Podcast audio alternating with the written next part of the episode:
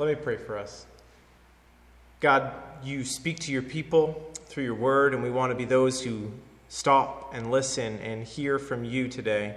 Uh, give us ears to hear and eyes to see and faith to behold and to trust and lean upon you.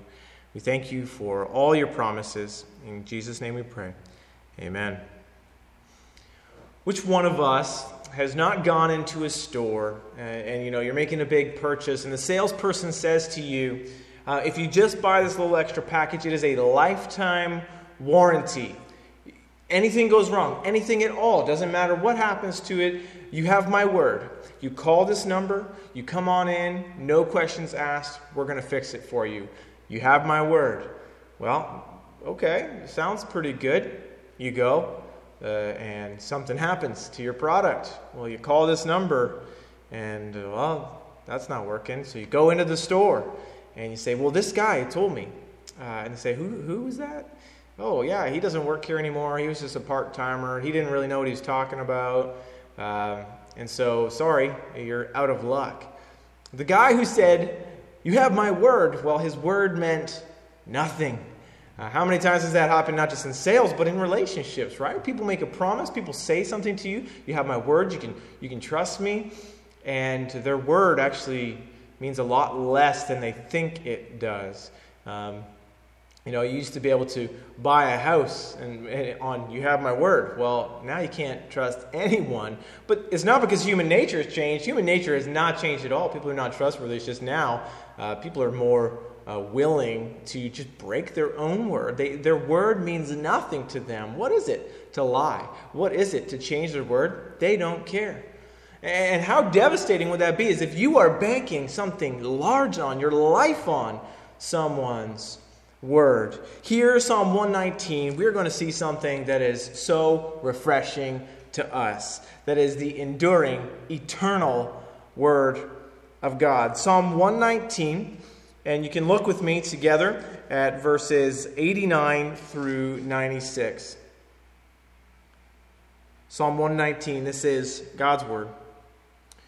Forever, O Lord, your word is firmly fixed in the heavens. Your faithfulness endures to all generations. You have established the earth, and it stands fast. By your appointment, they stand to this day, for all things are your servants. If your law had not been my delight, I would have perished in my affliction. I will never forget your precepts, for by them you have given me life. I'm yours. Save me, for I have sought your precepts. The wicked lie in wait to destroy me, but I consider your testimonies. I have seen a limit to all perfection, but your commandment is exceedingly broad.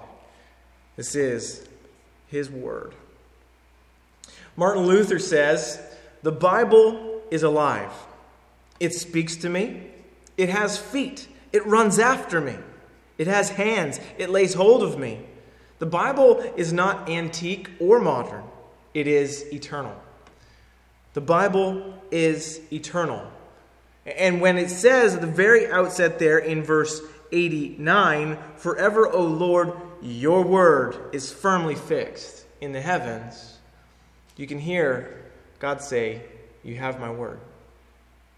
And it means something.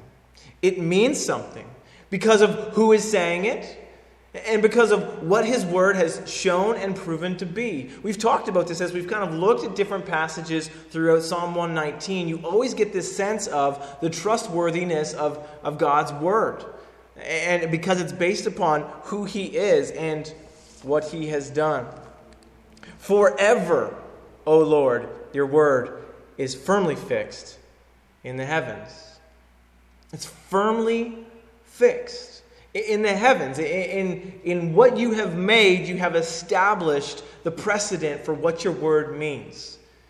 It shows us the, the height of your word, the, the power of your word, even over the heavens. But your word is also outside of our understanding of time. It is forever. Forever. The word that God has said, the word that God has spoken, the promises that God has made, all that God has said is not shifting. It says in 1 Kings this, 1 Kings 8:56, Blessed be the Lord who has given rest to his people Israel. Well, how did he give them rest? It says, according to all that he promised. Not one word has failed in all his good promise, which he has spoken by Moses, his servant. They could see that. This people, Israel, could, could have rest because not one word that God had spoken to them, about them, or for them had failed. His word was firmly fixed. It says in verse 90 here, look with me, it says, And your faithfulness endures to all generations. So the word of God is directly connected to his own faithfulness, his own uh, um, trustworthiness based upon who he is. His faithfulness endures all generations. It's not just a, a limited or this kind of lifetime guarantee. What God has said, it lasts through all generations. His words cannot and will not fail from now until tomorrow, or, or 100 years from now, or from 500 years ago. It's based upon who God is, what God is like. What is God like? What is He like? Numbers 23 19 says, God is not a man that he should lie, or a son of man that he should change his mind. He has said, and will he not do it? He has spoken, and will he not fulfill it? God's not like a man who's going to say one thing, and if circumstances change, he has to change his tune. That is not like God at all. It is based upon himself. This God who does not change. He is not shaken. He is not shifting because of something that has happened. Oh, well, you know, Financial Times got bad, or a company goes bankrupt, or, or um, someone falls into grotesque sin. And so just that, that guarantee, that covenant, that vow, that relationship has changed. That's what happens with the things of this earth. People and possessions, they are not like God, and God is not like them.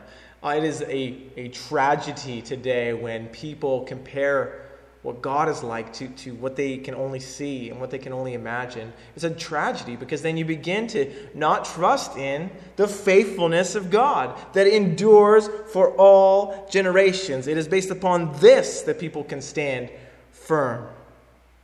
In Joshua 23 14, uh, God says, And now I'm about to go all the way of the earth, and you know in your hearts and souls, all of you, that not one word has failed of all the good things that the Lord your God has promised concerning you.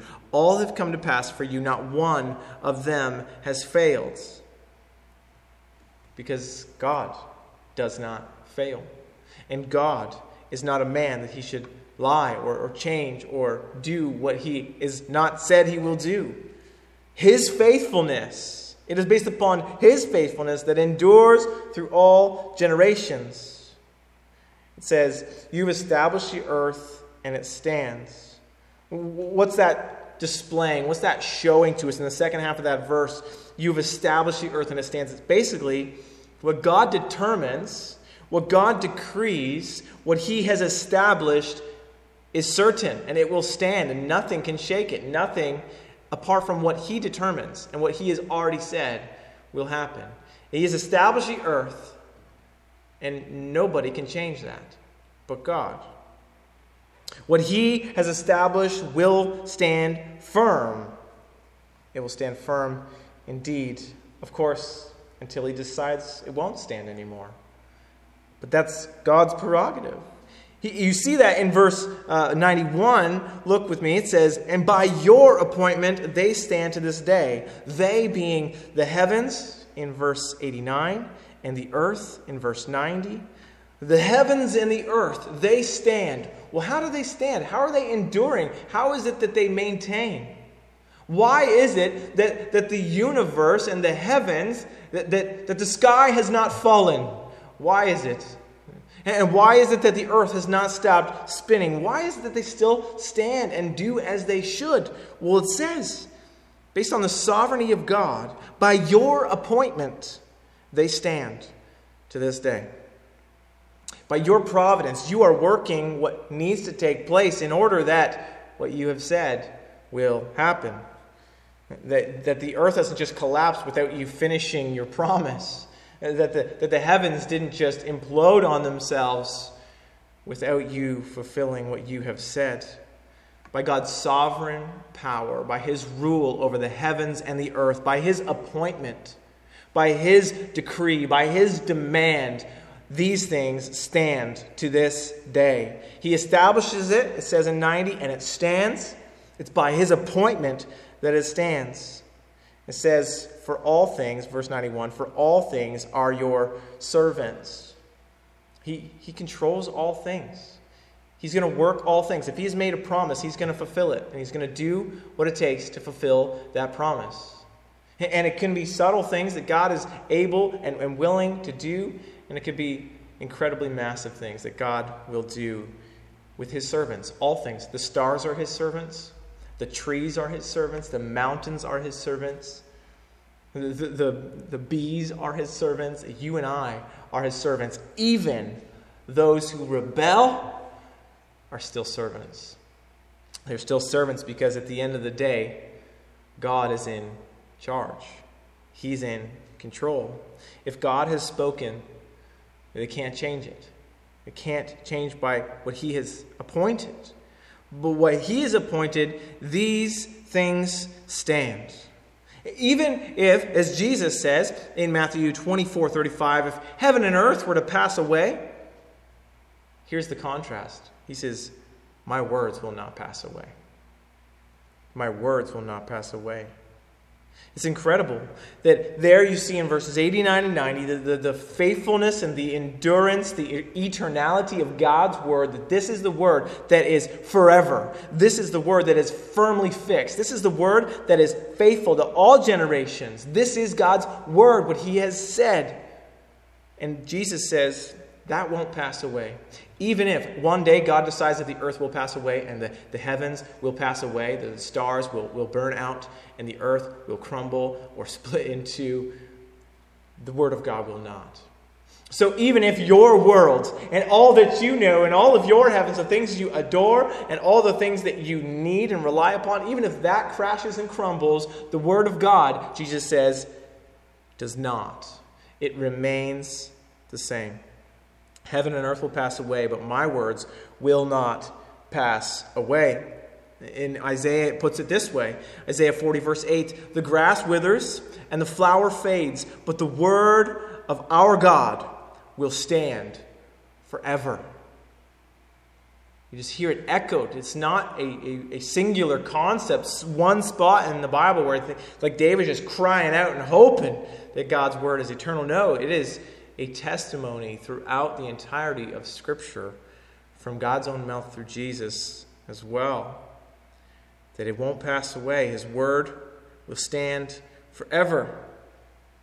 Isaiah 14 24 says, The Lord of hosts has sworn, As I have planned, so it shall be. And as I have purposed, so it shall stand. And you read that in verse 91 here. By your appointment they stand this day, for all things are your servants. Just echoes what God has declared. What I plan will be, what I purpose will stand. And, and this is just establishing something that we can stand upon. But it's based upon, firstly and foremost, the character of God, the faithfulness of God. This God who will not lie or be changed. this God who is not uh, impacted by the circumstances around him to, to cause him to, to crumble and go, oh, I can't keep my word anymore. God is not like that. Isaiah 46, 9 and 10 says, Remember the things of old, for I am God, and there is no other. I am God, and there is none like me, declaring the end from the beginning, and from ancient times, things not yet done saying, My counsel shall stand, and I will accomplish my purpose. I love it. Declaring the end from the beginning. Like, if you're to put it on a, a, linear scale of time, from before the beginning, God has already declared the end. He says, This is what will happen.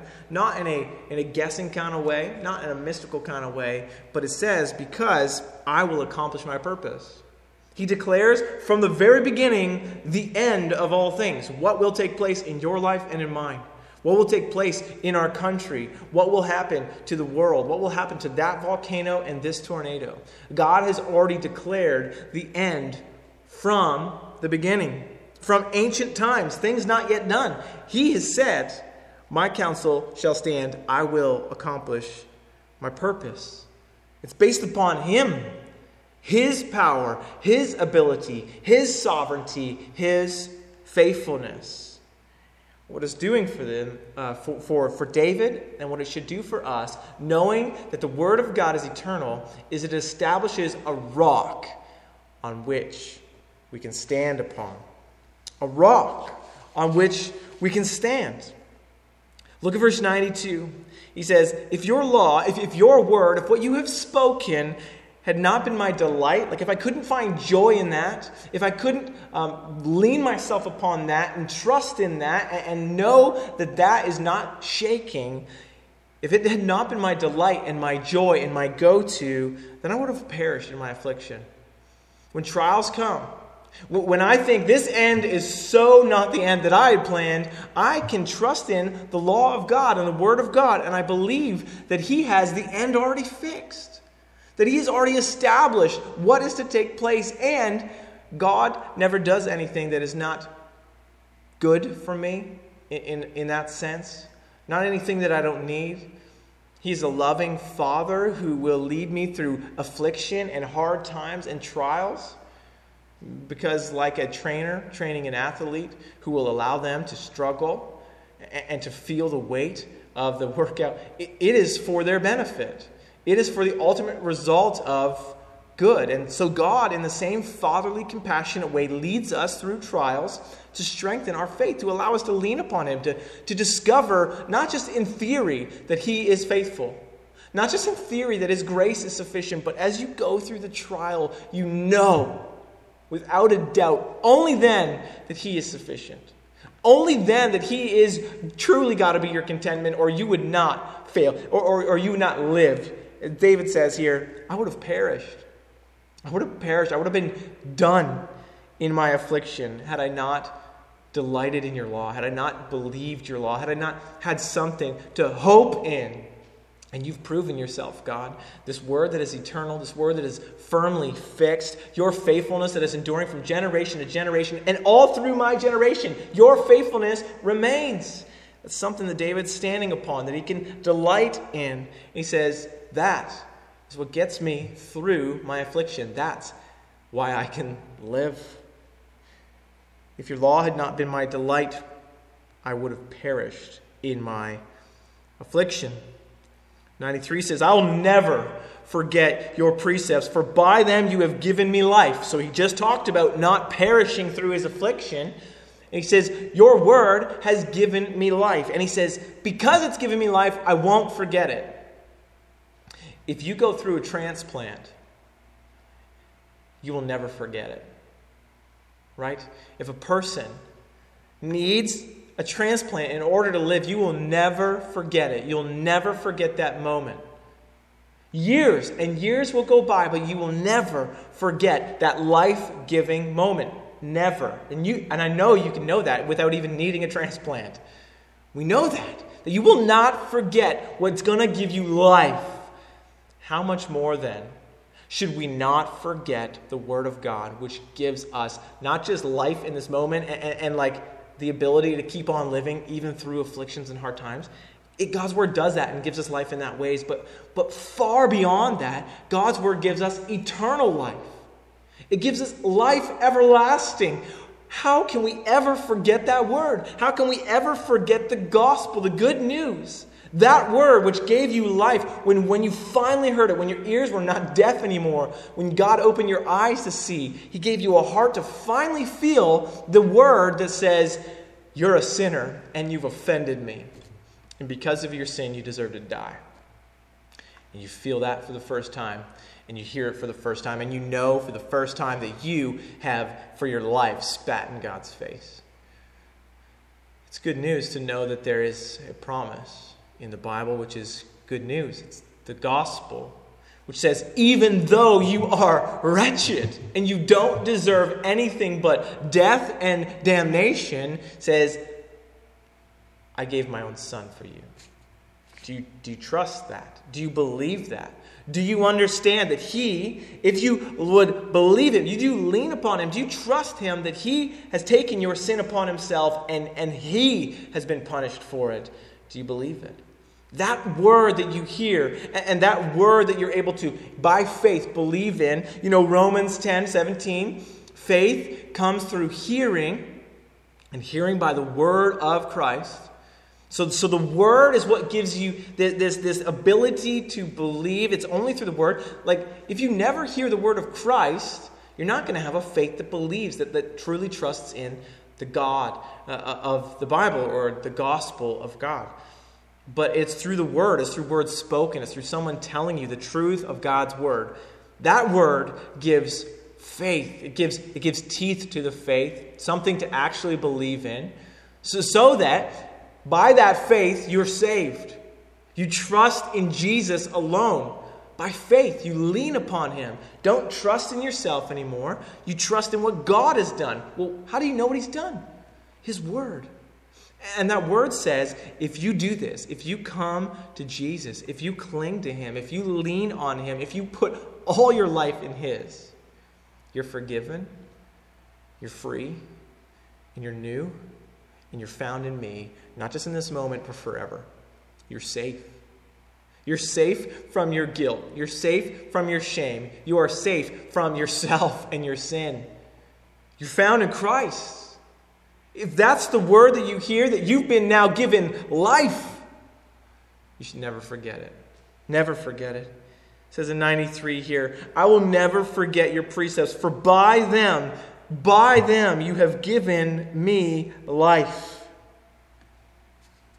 May we never forget the word. May we never lose the wonder of the gospel. May it be fresh to us. May it be ever on our mind and on our heart, establishing again and again a daily faith, a daily reliance, a daily leaning on and believing in the trustworthiness of God, the faithfulness of God, the, the, the, the sovereignty and control and the power of our good God. May we never forget his precepts. He says, For by them you've given me life. 94, he says, I'm yours. Save me. I've sought your precepts. And then in 95, he says, The wicked lie in wait to destroy me. You see the contrast there between 94 and 95. I'm yours, save me. The wicked, they try to destroy me, but you, O oh God, save me. He says, The wicked lie in wait to destroy me, but I consider your testimonies. I consider that they cannot do anything to me without your established appointment, without you allowing this or that to take place. They may lie in wait to destroy me, but you give me life. It's an incredible truth. It's somewhere to place your feet, somewhere to put your faith, is in the Word of God, the testimonies of God. 96, he says, I have seen a limit to all perfection. Everything I've looked at on this earth, everything I have observed, everything that I, I think has been excellent, I've seen a limit to it all. It kind of echoes Ecclesiastes, if you've ever read that book in the Bible. Uh, you know, King Solomon thinks that he can obtain like a satisfaction if he just gets everything, right? He has the best of everything and the most of everything. And he realizes in the end, all that he has, all that this earth has to offer him, everything, he says, at the end, it's vanity because it's going to pass away. That person will leave. This person will go wrong. This thing will break. At the end, it's, it's all vanity. All the, all the perfections, all the beautiful things of this earth, all the God given beauties of this earth, he says there's a limit to them. David says here, I've seen a limit to all perfection, but it's contrasts. Your commandment is exceedingly broad. The wicked lie in wait to remind us of our limitations, to destroy us, but we are to look then to the promise of God. Here's what Jesus says in Matthew 7, verse 24 through 27. It's a well known uh, parable, a well known story, Uh, talking about an established faith. And a faith, where is it established? You may do all this thing. You may build this life. You may build a religion. You may build a, hope system. But what is its foundation? It may look really beautiful. But in the end, what is it standing upon? It says in Matthew 7 24, But everyone who hears these words of mine and does them will be like a wise man who built his house on a rock. And when the rain fell and the floods came and the winds blew and beat on that house, but it did not fall, because it had been founded on the rock. And everyone who hears these words of mine and does not keep them will be like the foolish man who built his house on the sand. When the rain fell and the floods came and the winds blew and beat against that house, it fell. And great was the fall of it.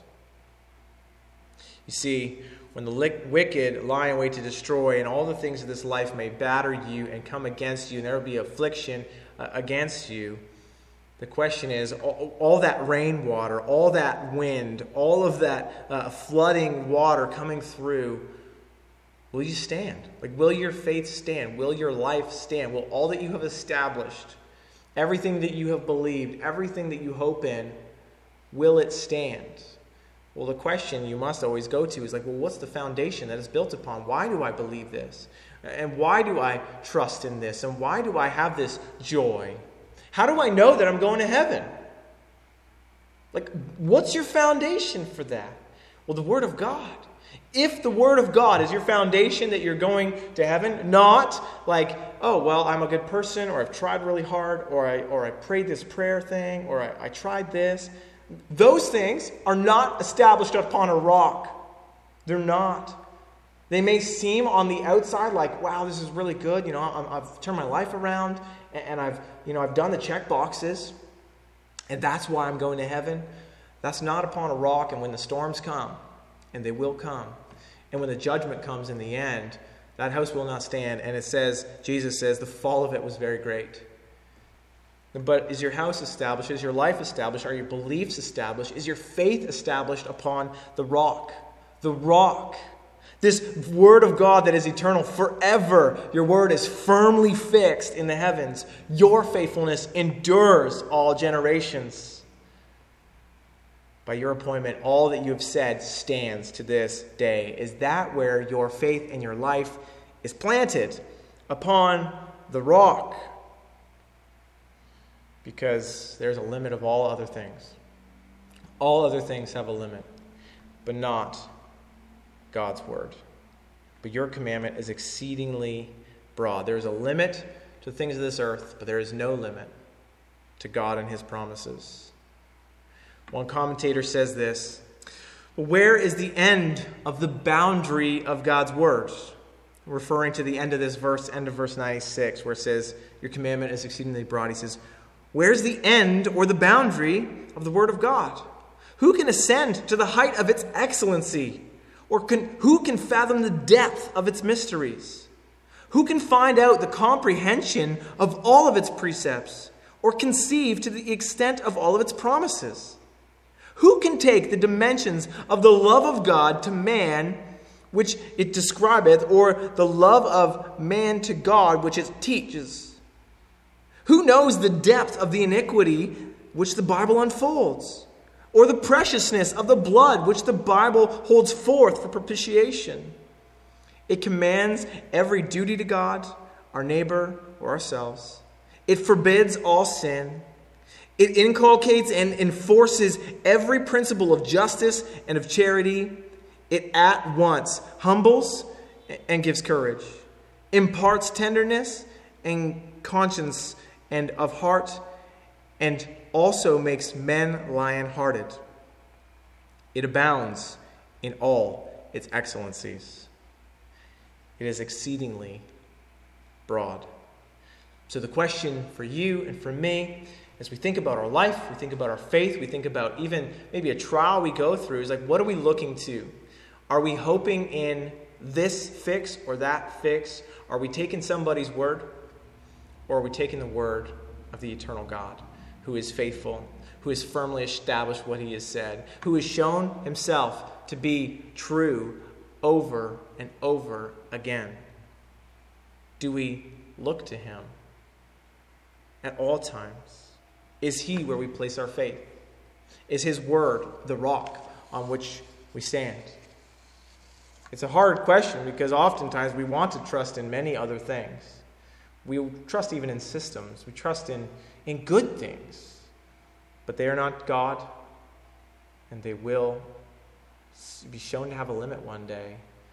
And so, I don't know where you're coming from, what you're going through, how your mind's kind of processing everything you experience, even in this moment.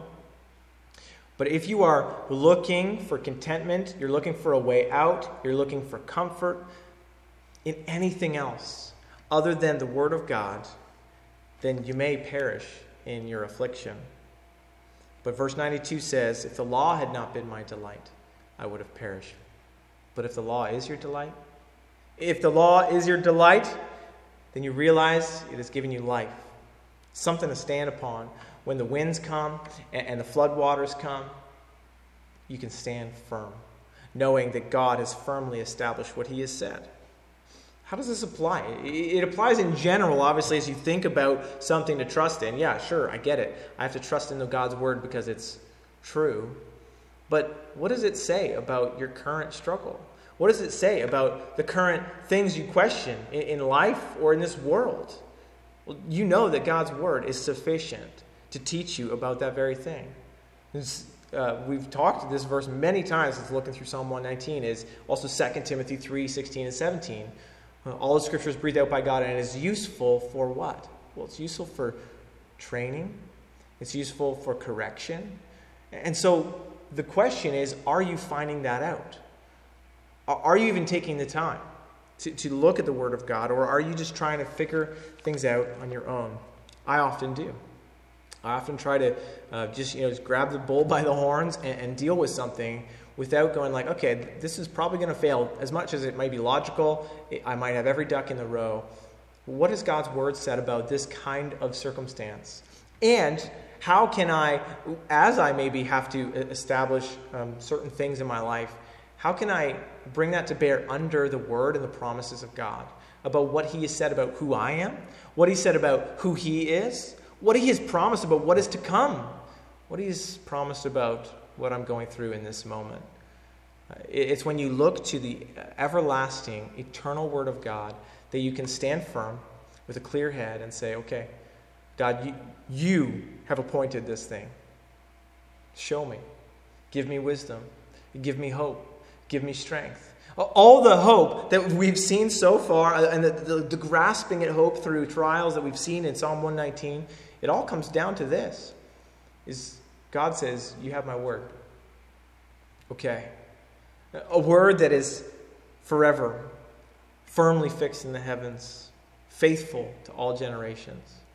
That's the word in which we can look to and cling to for all of our trials, for all of our good days, all of our bad. But that's the thing, we've got to be people of the word to know it. We have to be people of the word to look to him and to stand upon Christ the solid rock. All other ground is sinking sand. Let's pray. God, it amazes us that you have spoken to us at all. But exceeding that is that what you have said is firmly established. It's not that, you know, we're, we're hoping you're in a good mood today and we'll keep that promise you said. It's not that, oh, we hope the world has not got so out of control that you are unable to do what you have said. Oh, no, God, based upon who you are, based upon the nature of your eternal word, the faithfulness of your eternal character, we trust you. Help us, O oh God. Help us when we disbelieve you. Help us when we look to other things. Help us when we trust in other things and build ourselves a faulty home with a faulty foundation. Help us to firmly fix our, our faith our life, our salvation, our enduring trials, our, our experiencing victories. Help us to establish all of them standing upon what you have said and looking to you for guidance through all things, not just as some general principle or just some token, like, oh yeah, I believe the Bible. But God, establish it truly in our hearts. Establish it truly in our faith. And we know, God, that often comes through trial where we need to look to you because nothing's left. All perfections have a limit, but your word is exceedingly broad. Help us experience that and know it this week as we look to you for all things. In Christ's name we pray. Amen.